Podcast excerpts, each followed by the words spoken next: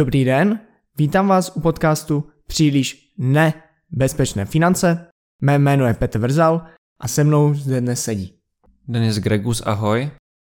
Zdravím, Marek Kubis. Zigmund Gruzinský, ahoj. Tématem dnešního dílu je spotřebitelský úvěr. Na začátek bych vás rád požádal, abyste posluchačům ten spotřebitelský úvěr tak trochu přiblížili, o jaký typ úvěru se jedná a popsali jeho specifika. Co se například týče splatnosti a maximální výše a tak dále. Takže spotřebitelský úvěr je takovým asi základním typem úvěru. Standardně to je úvěr neúčelový, to znamená, že klient ty peníze může použít na cokoliv. Obvykle bývá i bez zástavy, to znamená, že klient neručí žádným svým majetkem a splatnost je obvykle kolem 8 až 10 let. Takže je to takový ten klasický úvěr, který si klient bere, když potřebuje rychle peníze na auto, na nějakou drobnou rekonstrukci a tak dále.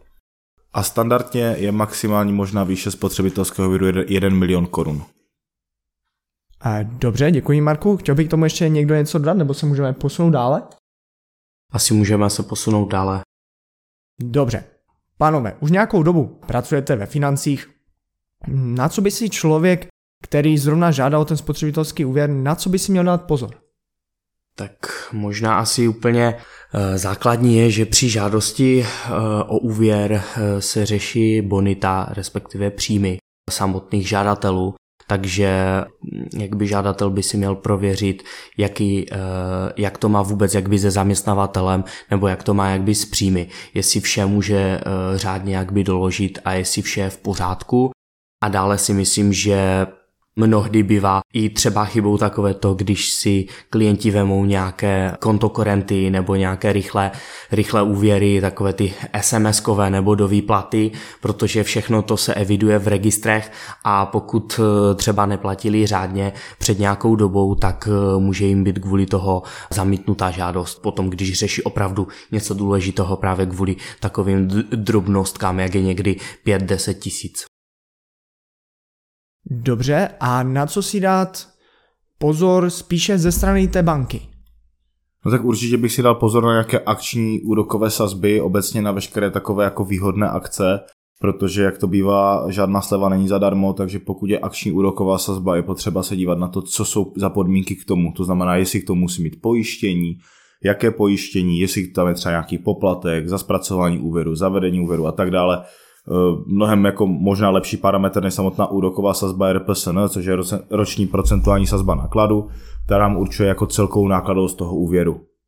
Ale zase pro klienta je důležité jako ta měsíční splátka, pokud zahrnuje všechno. To znamená, jako klient bych se díval standardně na RPSN, ale hlavně na vyšší splátky, protože to RPSN mi v podstatě může být jedno, pokud splátka je pro mě únosná.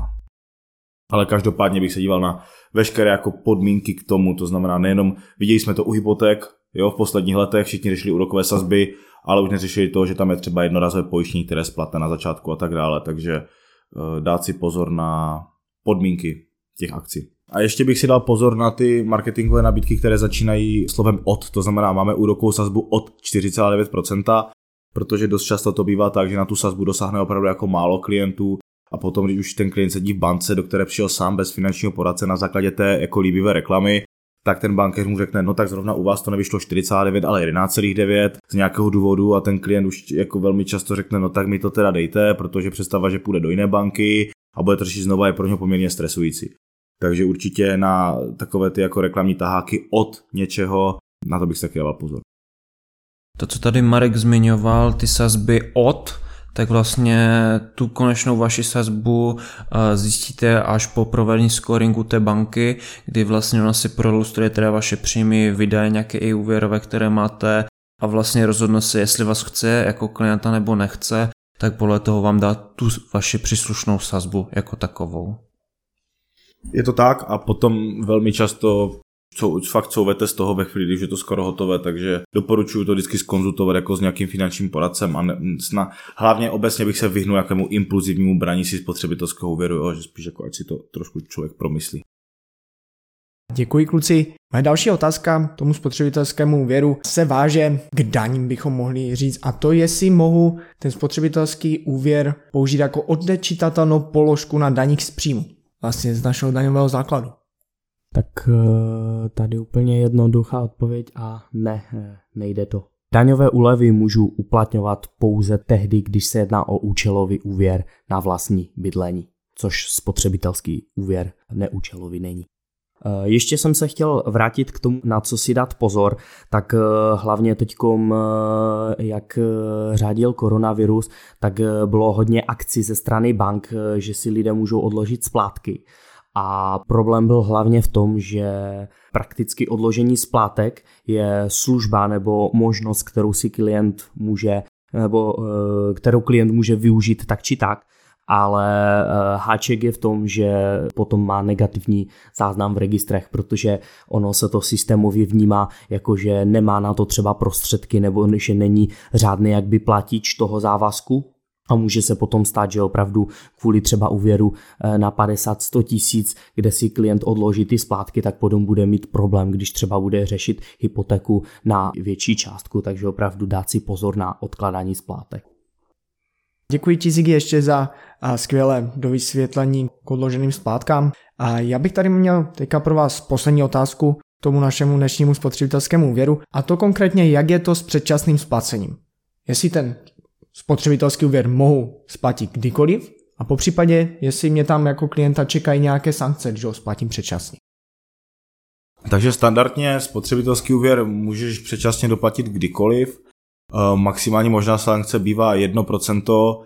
Dneska banky některé už dávají jako tu možnost toho předčasného splacení zdarma. Já vždycky doporučuji klientům, ať si požádají o vyčíslení. To znamená, zajdu do banky nebo tam zavolají, řeknou, hele, k tomu a k tomu datu chci doplatit buď všechno nebo nějakou poměrnou část, kolik mě to bude stát. Jo, banka vám to řekne, to samo potom platí u hypoték a jako ostatních typů úvěru. Takže, ale obecně není žádný problém s tím ten spotřebitelský úvěr splatit dříve.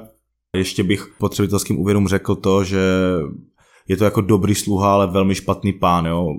Setkám se s klientama, kteří si ty spotřebitelské úvěry berou na úplné nesmysly, ať už to jsou prostě dovolené nebo Vánoce a tak dále. Ovšem na druhou stranu dovedu si představit, pokud jako klientovi vím, že mi nějakým způsobem vypadne příjem nebo se mi zvednou výdaje, tak možná dává větší smysl si říct spotřebitelský úvěr na nějakou částku, a splácet ho, než třeba lepit tady ty propady kontokorenty a kreditníma kartama, jo, se který si člověk pak jako nemá tendenci úplně vyhrabat. Takže vždycky bych ten spotřebitelský úvěr jako klient zvážil.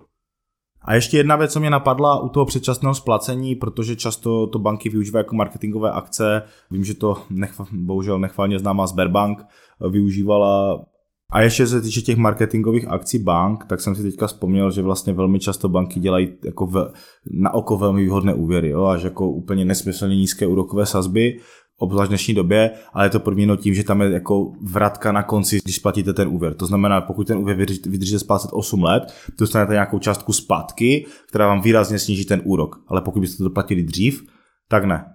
Takže na to bacha u toho předčasného splácení se vám nestane, že vy o rok dříve splatíte úvěr, ale kvůli tomu nedostanete zpátky třeba několik desítek tisíc korun, které vám sníží náklad na ten úvěr.